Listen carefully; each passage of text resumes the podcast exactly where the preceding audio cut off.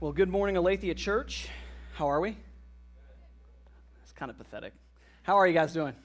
Good, thank you. All right, amen. Like it's it's Christmas season, right? Like, can we be like at least kind of excited? Florida State's not going to a bowl game. I mean, like, eh, see, hold on a second.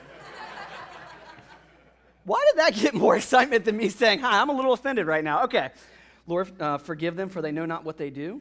Um, all right, all kidding aside, it's good to see you guys. It's good to be back. Um, my wife and I were in Virginia for Thanksgiving holiday, and so we missed you guys uh, deeply, but we are excited that you are here and worshiping with us this morning. And I just kind of, you know, one of the things that when you when you travel and you leave and you get away for a, a couple ways, I think the the Lord um, uses time away to kind of remind you of um, just how thankful you can be for what you do have right? And as much as I love being around family, I think that the family that we have here in the community that we have here at this church, um, my wife and I are super thankful for. And more importantly, it's just great to be with a group of people that love Jesus and want to see him made much of. And so I think one of the things I was thinking as we were even driving back from Virginia, um, as we were sitting in traffic of um, um America's landfill, uh, South Carolina, um, I, apologize if you're from South Carolina, by the way. That's the worst part of our drive every time. So he's back there just shaking his head at me because he lived in South Carolina for a while. I apologize, buddy. so, in all, in all seriousness, though, um, you know, I, I love this time of year um, because you know, some of my fondest memories um, as a, as a kid kind of growing up or from, from around christmas time especially like with the, the closeness of my family and people getting together. And i know that's not everyone's case. Some of us you know when you get around family it's the exact opposite. You can't wait for the holiday to be over so you don't have to be around certain people. Uh, but i mean w- one of the great things about this season is a lot of the traditions that come from it and, and things that, that families do together. And holidays tend to bring out the best and the worst in people. I think we probably know that already. But, you know, one of the things that my family always did every year in Northern Virginia is the, the, the first weekend after Thanksgiving, we would go out in the frigid cold and we would go to what was called a Christmas tree farm. And I haven't seen any of those in Florida. I know you guys have Christmas tree farms where they bring those trees in and post them up somewhere, and you go pick one. But in Virginia, you actually go out into this field and you would pick a pine tree and you would cut that thing down, you would load it up on your car, and then you would take it to your house and put it up as your, your Christmas tree. And, and first of all, if, if you were an outsider looking in that we do that, doesn't that just kind of sound weird? that we just cut a tree down and take it inside our house. I thought that was kind of weird. And Jim Gaffigan has an entire joke sketch about that if you ever like him as a comedian. Uh, but I remember one year when I was young, probably about seven or eight. we have picked out a tree and we've, we load that sucker up on, our, on the top of our white van and we're, we're taking it home. And uh, when we get there, my uncle and my dad run into a problem. The tree will not fit into the house because it's too large and the doorway is not wide enough. And, and, and so, disclaimer um, Anderson men have a bit of a reputation for our tempers. And my dad was in a bit of a mood once the tree wouldn't go in. And so, um, some of you guys have met my parents when they've come down here to visit. And if you've met my mom, you know that she's pretty much the most patient person that's ever existed on this planet. And she loves, and I mean loves Christmas. Uh, she puts up 14 trees a year now in her house, and I'm, I'm not exaggerating. I mean, it is certifiably insane. But so, so here we have this tree, and my mom is so excited. And my dad is ruining everyone's day as he's trying to get this tree in the house. And so my mom, right, in an effort to save the situation and save the holidays, right, begins to intervene and starts offering solutions like, well, maybe, maybe we could take this one back and find a different one, or we can we can figure out. And my dad, you know, in his fit of anger, yells, It is a tradition in this family that every year we have a live tree in the basement, and either this doorway is getting wider or this tree is getting smaller, but it is going in the house. And we're all like, you know, of course, my uncle, you know, in his infinite wisdom, is dying laughing at my dad, right? Needless to say, the tree made it through the doorway and the tradition continued in our house for at least a little while. But I think one of the things, the reason I share that story is because I, all of us have in our families, right, or growing up, we have some sort of crazy tradition that happens. Maybe you wear crazy Christmas sweaters, or you go and you shop the Friday after Thanksgiving. You people that do that are truly, truly crazy people. But you go and shop on, on the day after Christmas, or maybe your tradition is just to eat a lot. Maybe, maybe your tradition is to just rest and spend time with family. But we all tend to have these traditions centered around Christmas time. And, and one of the things that I think I've noticed as, as I was thinking through this series that we're getting ready to start, and as we're thinking through heading into Christmas, is this idea of traditions being good, but there becomes a point in time where sometimes our traditions become everything that the holiday is for us, and we lose the meaning of what it's really all about. Like for, for my dad in that moment, the, more, the most important thing to him was that tradition of that tree. That, that tree that was going to be dead in 20 days, dropping pine needles on our floor that we were going to have to clean up, was the most important thing to him. And so, so really, here's the question I want you to ask yourself this morning as we start thinking through and preparing for the celebration of Christmas. And that, and that is this What is this season all about? Why do we even celebrate it in the first place? And I'm not talking, I don't want to hear the, the Roman history about how we took a pagan holiday and decided to attach Jesus' birthday to it. I'm well aware of that. But why, but why does the church historically celebrate Christmas the way that we do? And so we're starting a new series this morning over the course of the next four weeks. And it's rooted in tradition, it's centered around the season of Advent.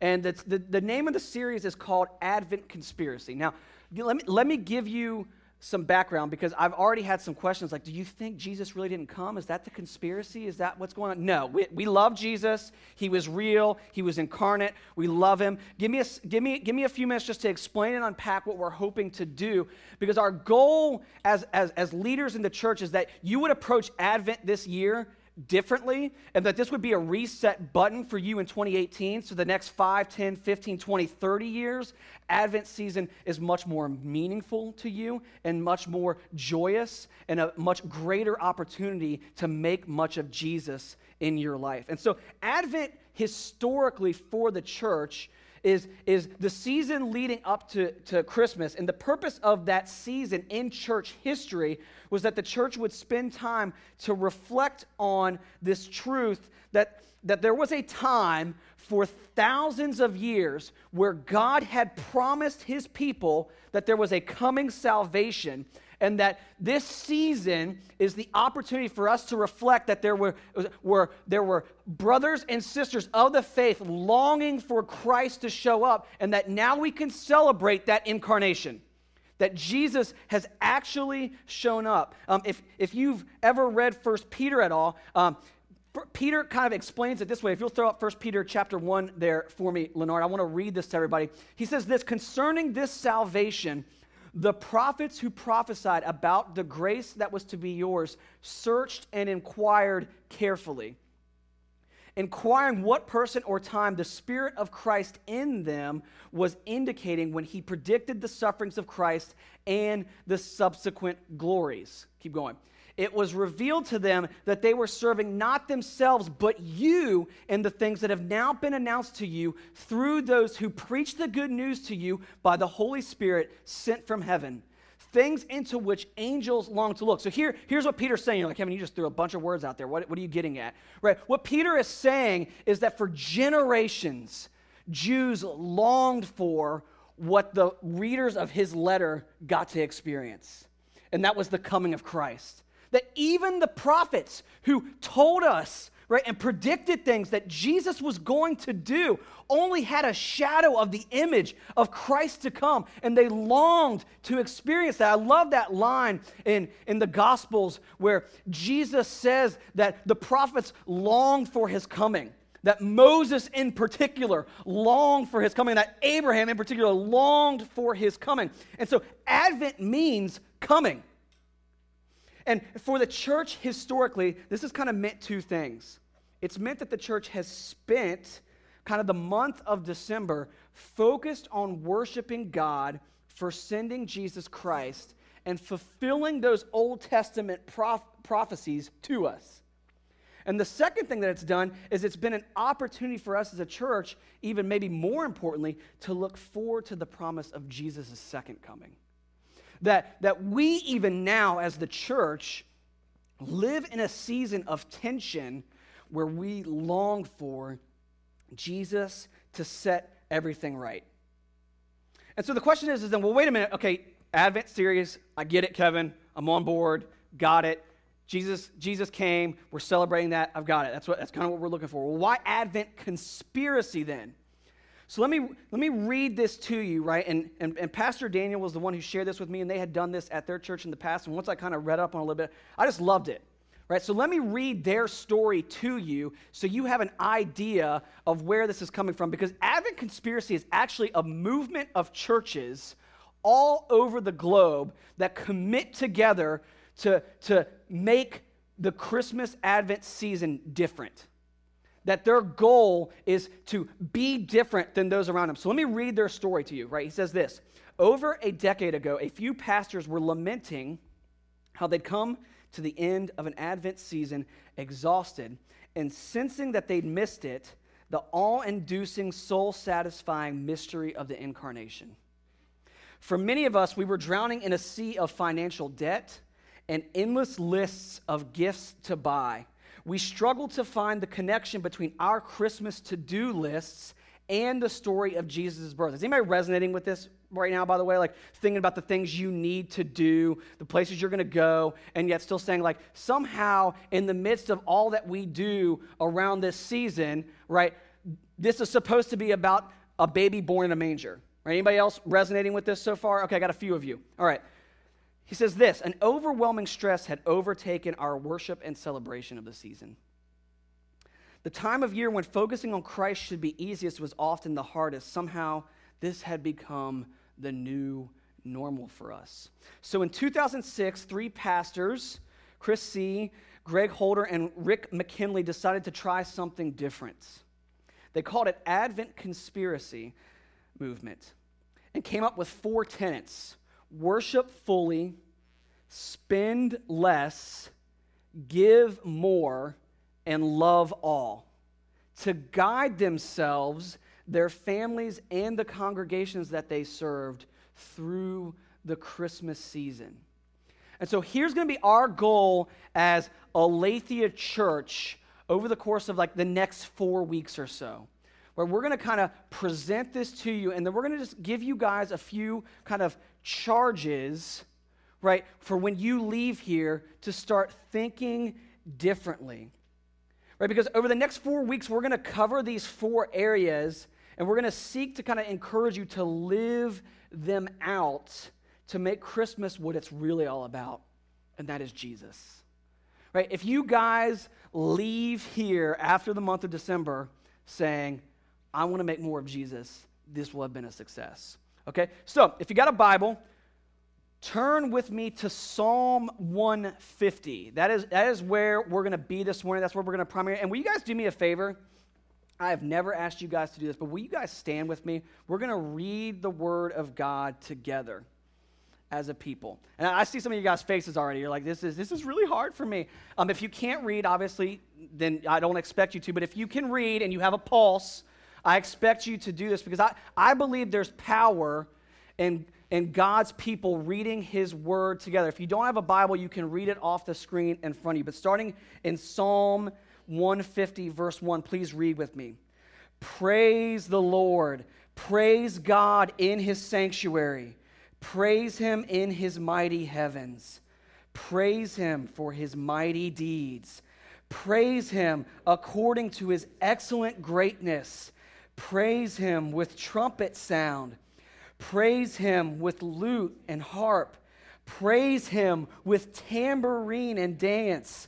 Praise him with strings and pipe. Praise him with sounding cymbals. Praise him with loud clashing cymbals.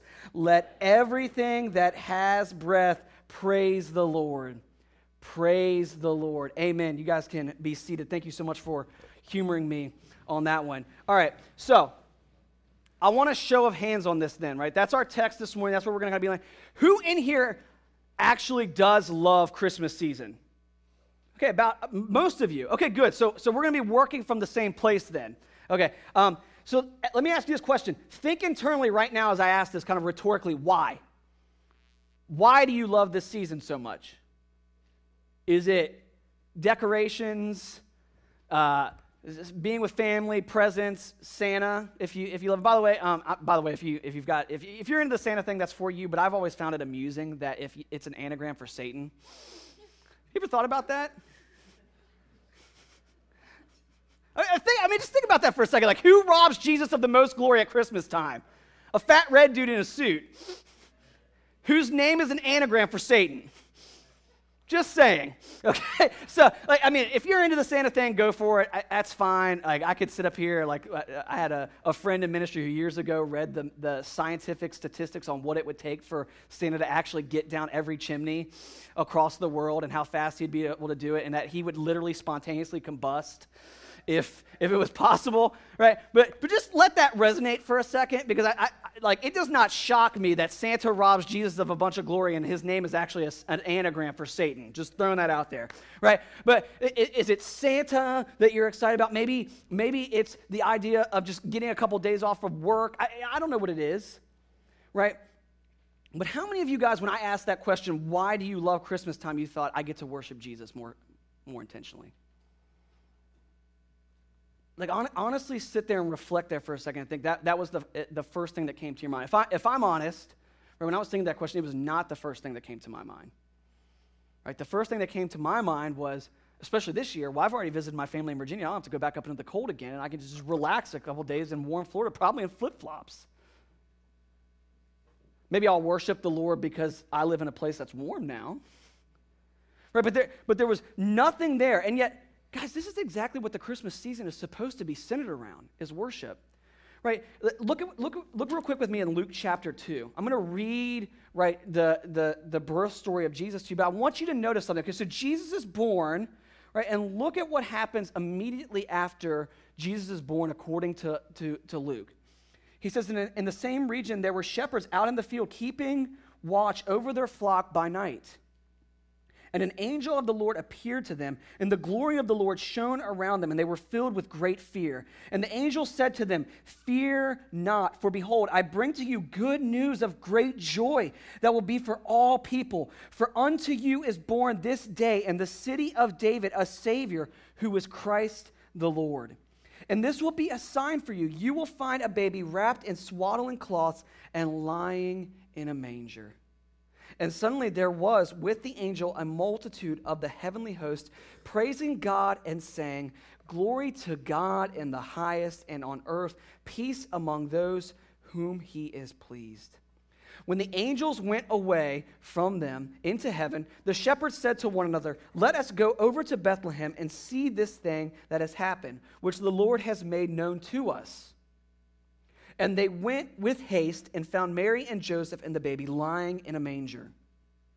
And when they saw it, they made known the saying that had been told them concerning this child. And all who heard it wondered at what the shepherds told them. But Mary treasured up all these things, pondering them in her heart. And the shepherds returned, glorifying and praising God for all they had heard and seen, as it had been told to them. So here you have, right? Jesus' birth story being shared, and some angels show up to some random shepherds in a field, and what starts happening? Worship.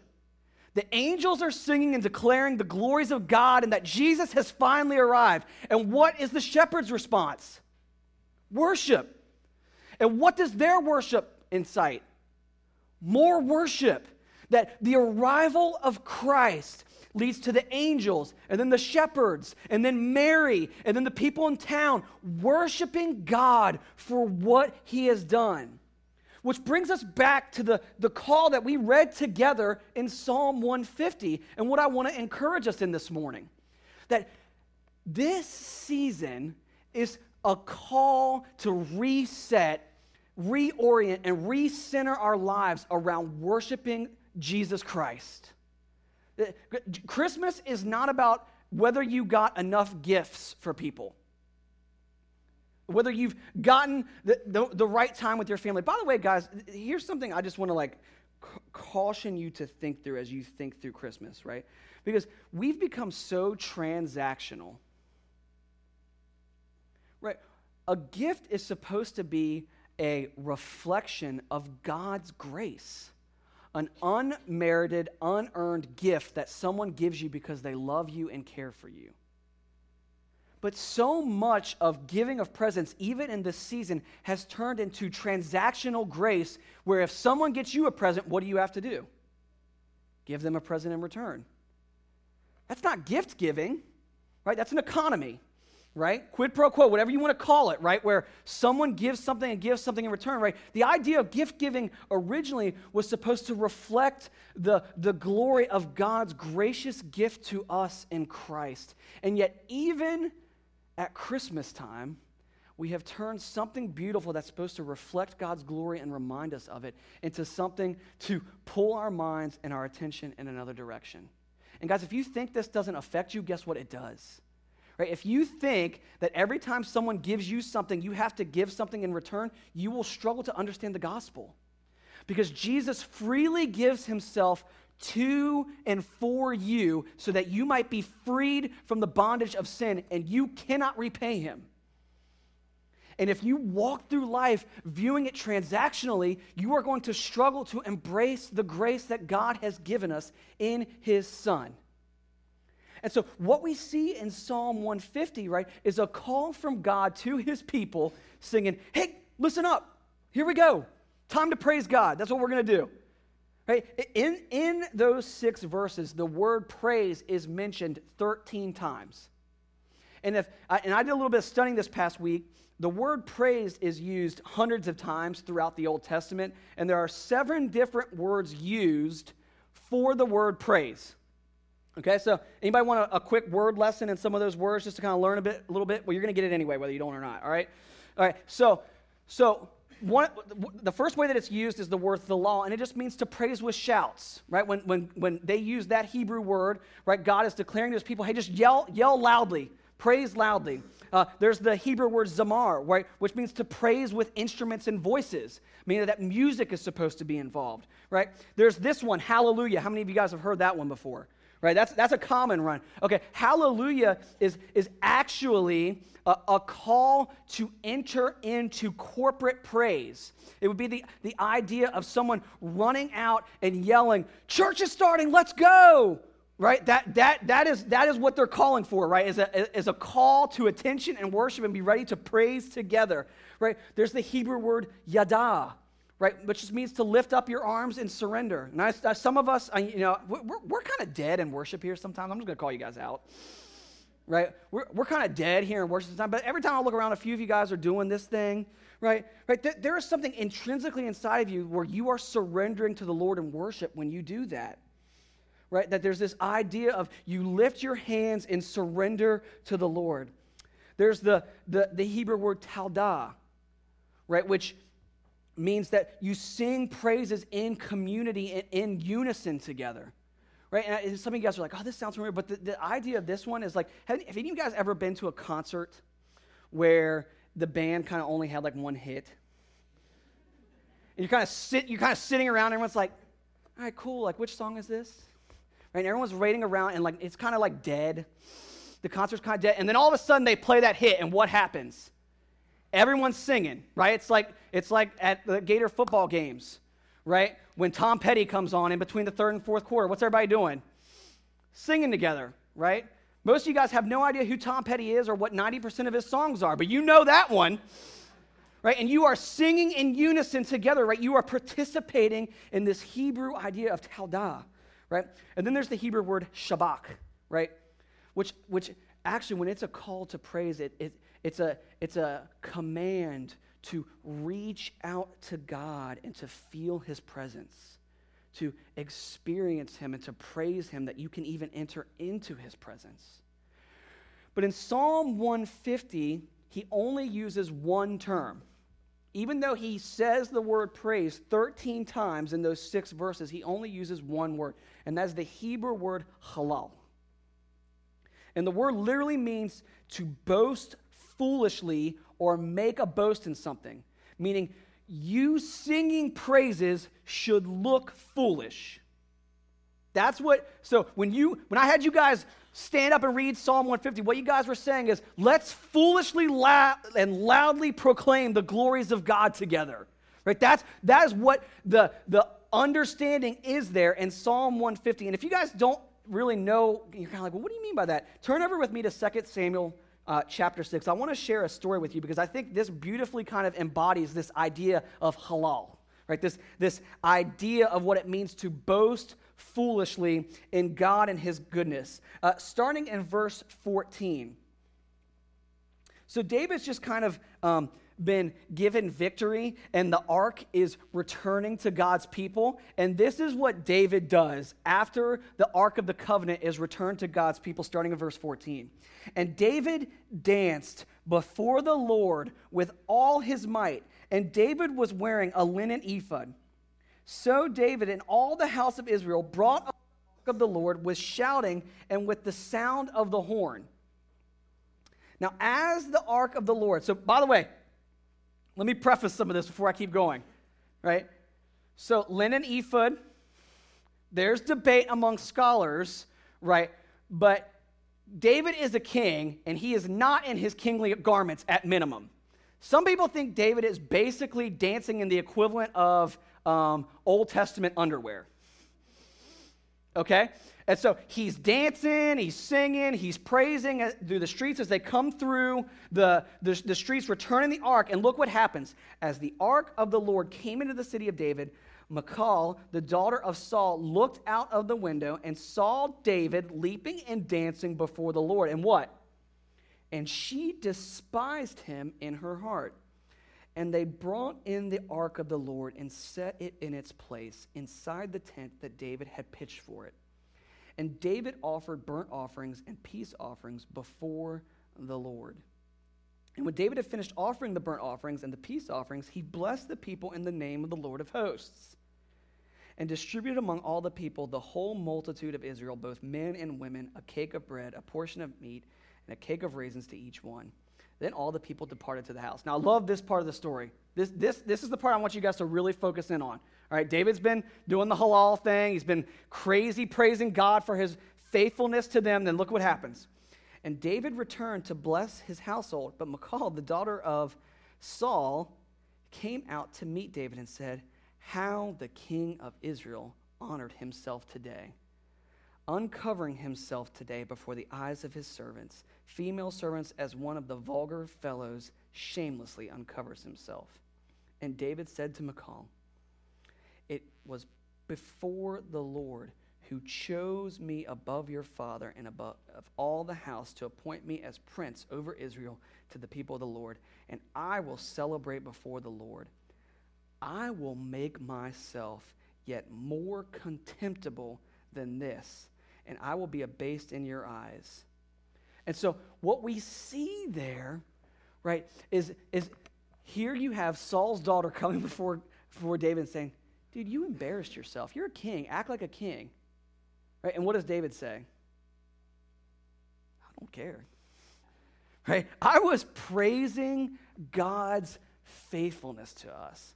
I don't care what I looked like. I don't care if you saw more than you wanted to see. I don't care if I didn't have on the proper kingly garments. God is worthy of that level of foolishness to declare how great he is. Guys, let, let me just say this, right? Especially since a lot of us are younger in the room, and I think the younger you are, the more you care about what other people think of you. And I, I, think, like in, in the evangelical subculture that is much of the church in America right now, this is probably like one of the biggest struggles we have which is trying as hard as we can to not look too different from the world. Christian, if you're a Christian here this morning, it is okay if you look a little weird sometimes. Okay? Th- think about this for a second. You believe that God was incarnate and born of a virgin. You believe that same child grew, right? Was the equivalent of an itinerant preacher for three years traveling around the Holy Land, and then was crucified for crimes he did not commit and was buried. And then you also believe this about that man that he rose from the dead three days later. It, we believe weird stuff. It's okay. Like that story should sound foolish to everyone else. Now, here's the thing it's foolish, but it's true. But you cannot package that story to our culture and not sound weird. I hate to break it to you.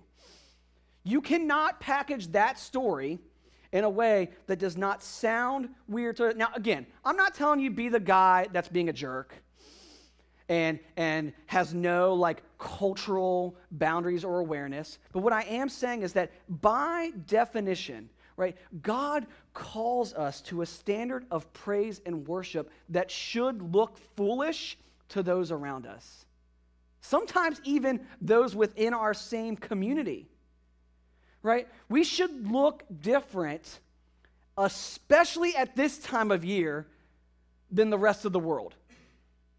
Christians, more than anyone else during the Christmas season, should look different than everyone else. And guys, it is not hard to do this.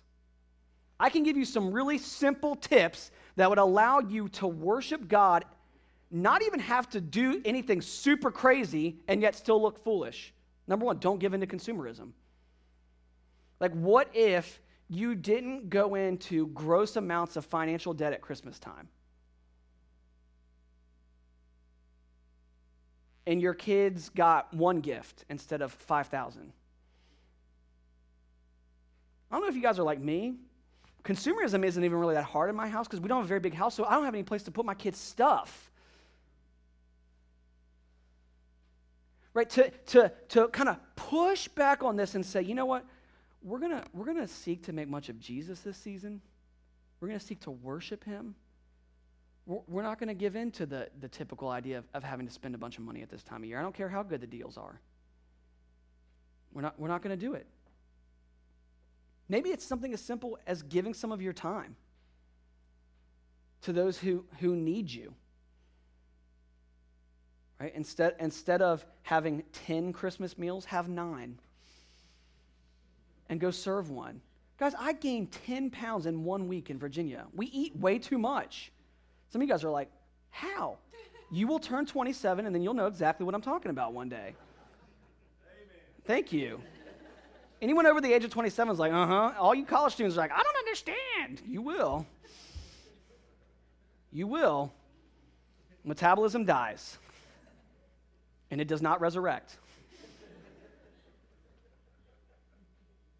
and, and the reality is, right, is that you could give time to those who need you, and that's to look crazy to other people because guess what? Most people don't do that.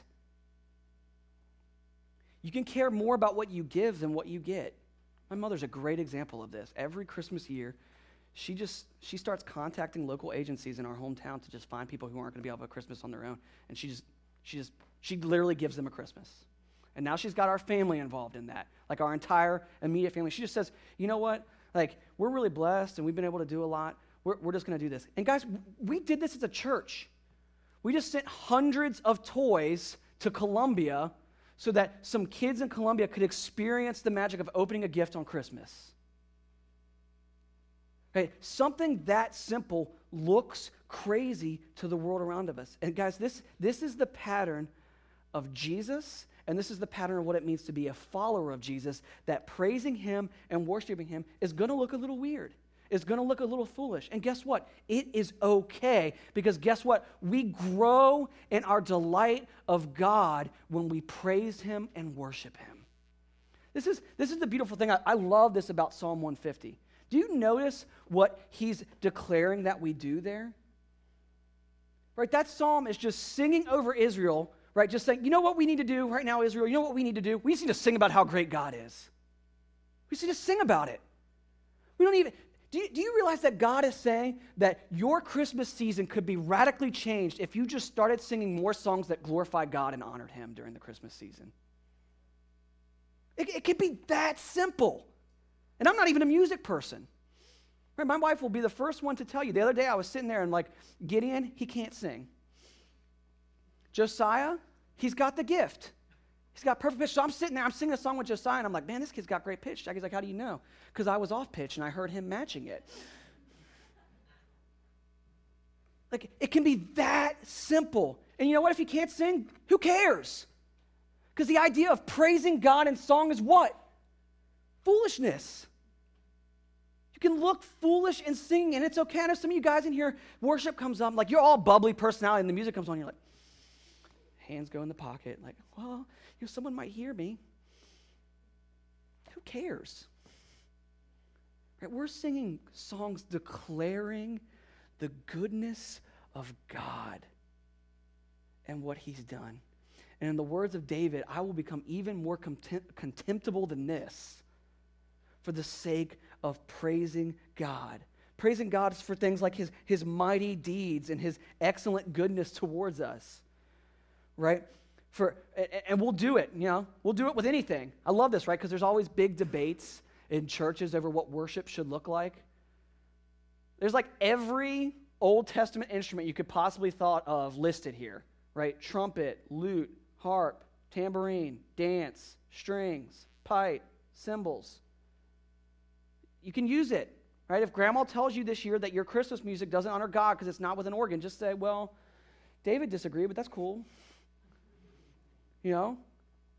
Like God's just like, I, yeah, I, I, God, God's like, I don't really care about the specifics. Just declare foolishly how great I am. Some of you guys are like, what? Do I know for sure that this is talking about me? What's that last line? What's that last line in Psalm 150? Let everything that what? Has breath. You would not be alive if you're not breathing. So guess who he's talking about? You. Right? God is declaring to us, all of us, that we can enter into God's presence, his sanctuary, as he says there, right, to praise him and glorify him. Guys, like Christmas season is a great time to just worship God in song. Some of my favorite songs are Christmas songs.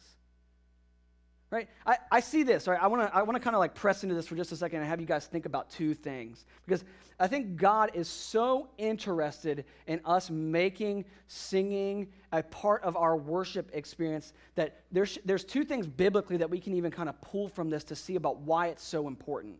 Right? Turn over with me to Deuteronomy chapter 31. I want you guys to see something here because it's really cool. Um, if you guys are unfamiliar with the book of Deuteronomy, it's basically um, Moses' last sermon to the Israeli people.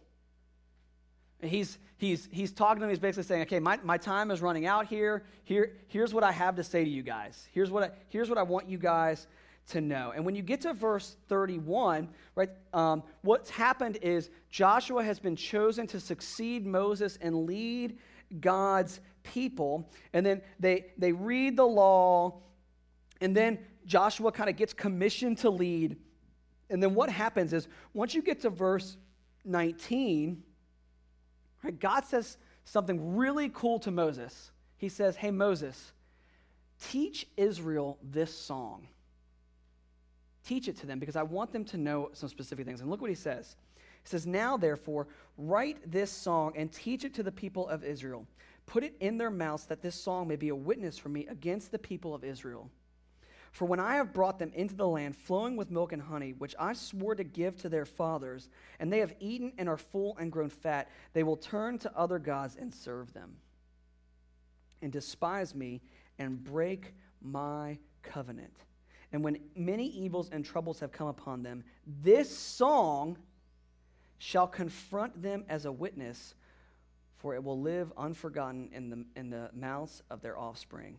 For I know what they are inclined to do even today before I have brought them into the land that I swore to give them. Do you see what God's saying to Moses there? He's saying, Moses, I'm going to give this land to, to, to my people. I'm going to bless them. I'm going to be faithful to them. And once they see that faithfulness, they're going to turn away from me and worship other gods. And what's going to happen to bring them back to Him? A song. Right? That God uses singing to encourage us to reflect on His goodness and repent of sin. Isn't that beautiful? And some of you guys know exactly what I'm talking about. You'll have been struggling, you'll be going through life, and then you'll show up to church on Sunday morning, and there'll be a song that is sung there, and you'll just be like, you'll just, you'll just I see this sometimes, you'll just be crying. And there's nothing wrong with that. That is a good and godly thing that should happen when God convicts you of your sin and then reminds you of his graciousness towards you in Christ. Because that's what God has designed worship to be is to move from the head to the heart so that we might respond to him. The other thing that music does is this is that in, in, taking this singing, right, God helps us to take theological ideas and theological truths and remember them and tie them to heartfelt emotion, right? He says this in Colossians 3, if you've ever read Colossians 3. Right, this is a fairly famous passage, but in Colossians 3:16, he says this.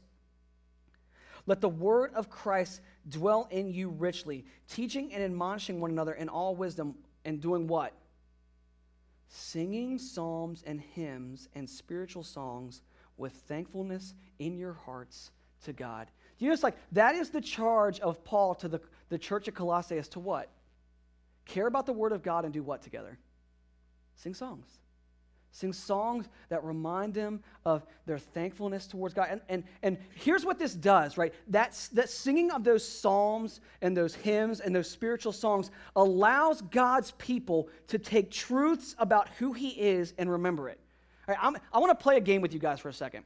How many of you guys read your Bible sometimes in the morning and you can't remember what you read at, at, by lunchtime? Yeah, good portion of you guys. My wife does that sometimes. I'm going to call her out here for just a second. She remembers every line to TLC's No Scrubs. Some of you guys are like, what's that song? It's catchy. It's terrible. She is dying laughing right now because she knows it's true. Right? But that's what music does, though. Right? Music just gets in, burned into our brains. And we, like, I'll, I will not have heard a song for 15 years, and it comes on the radio, and I'm just singing. I'm like, how do I remember this? I don't remember what I had for dinner last night. And yet, this song is burned in my brain. You guys have probably heard this, right? Alzheimer's patients often can't even remember their own family members. If a song or an old hymn like Amazing Grace starts playing, guess what? They start singing it.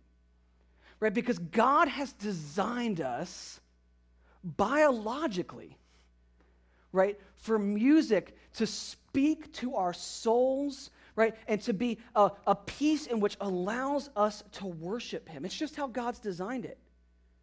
Right? So I'm not calling Jackie out for remembering TLC's song and, and not remembering anything. That's just the way God designed us. Mean, we can enjoy worshiping Him in song. And so here's what I want us to do with this call to worship for Psalm 150 and how, how I want to kind of encourage us to, to be thinking through you know, the next 21 days or so. Christmas is a, a season where you and I are invited to tell a story.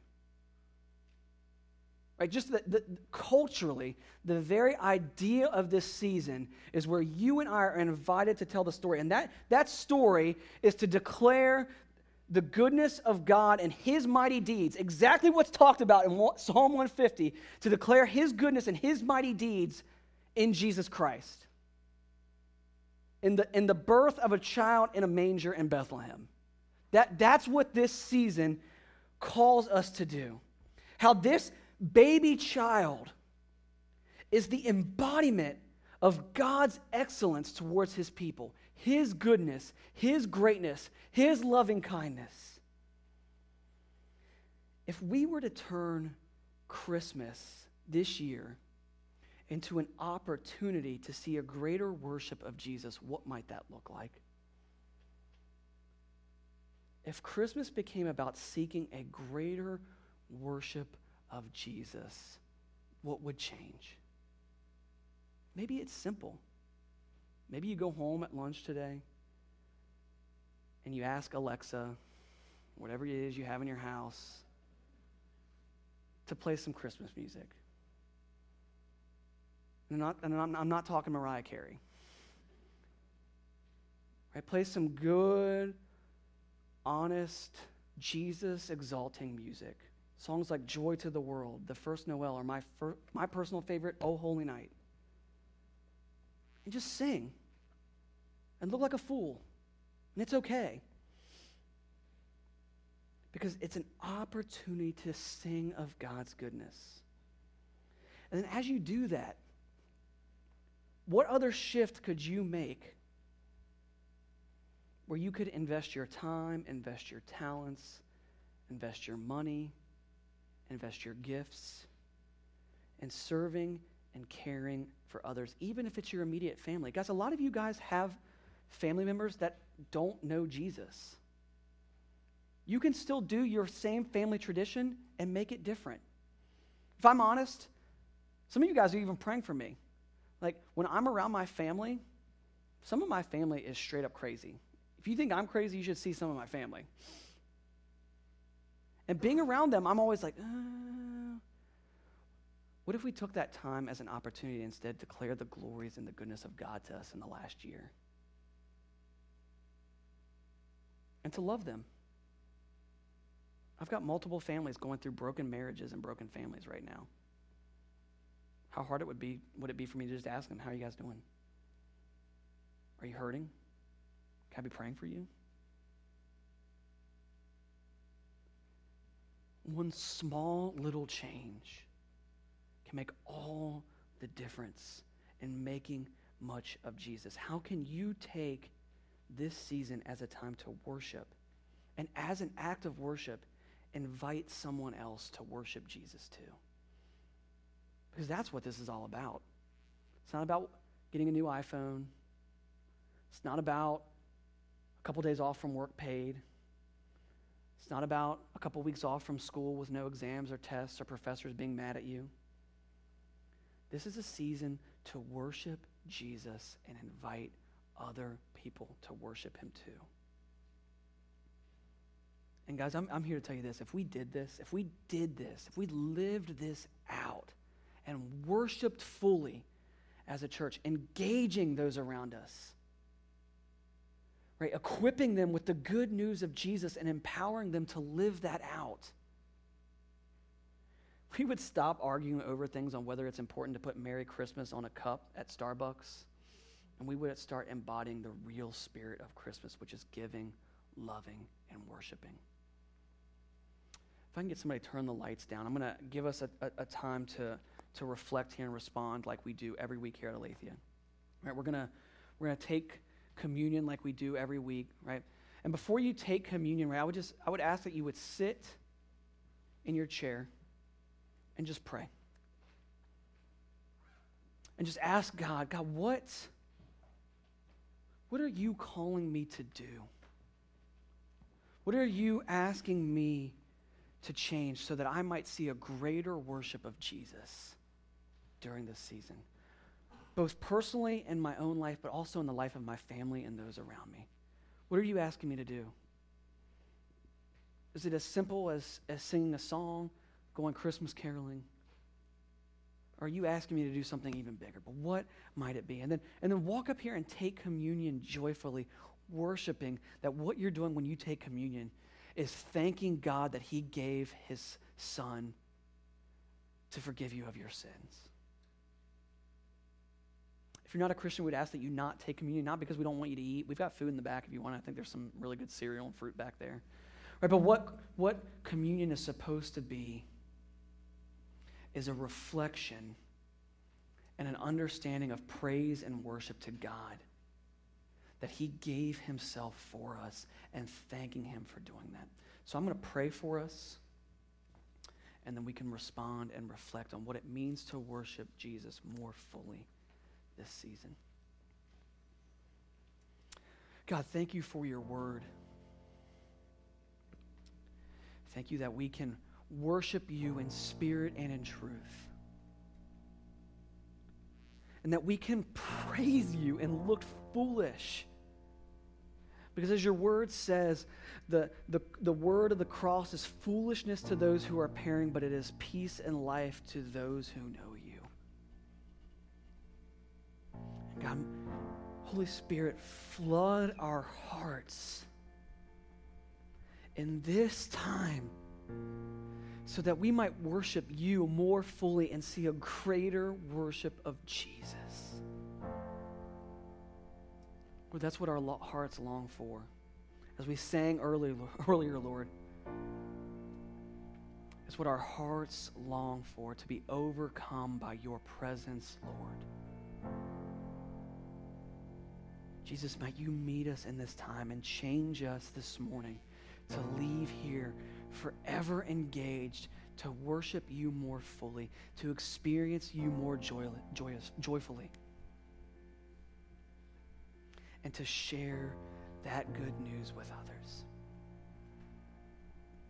Thank you, Heavenly Father, and I ask this all in Jesus' name.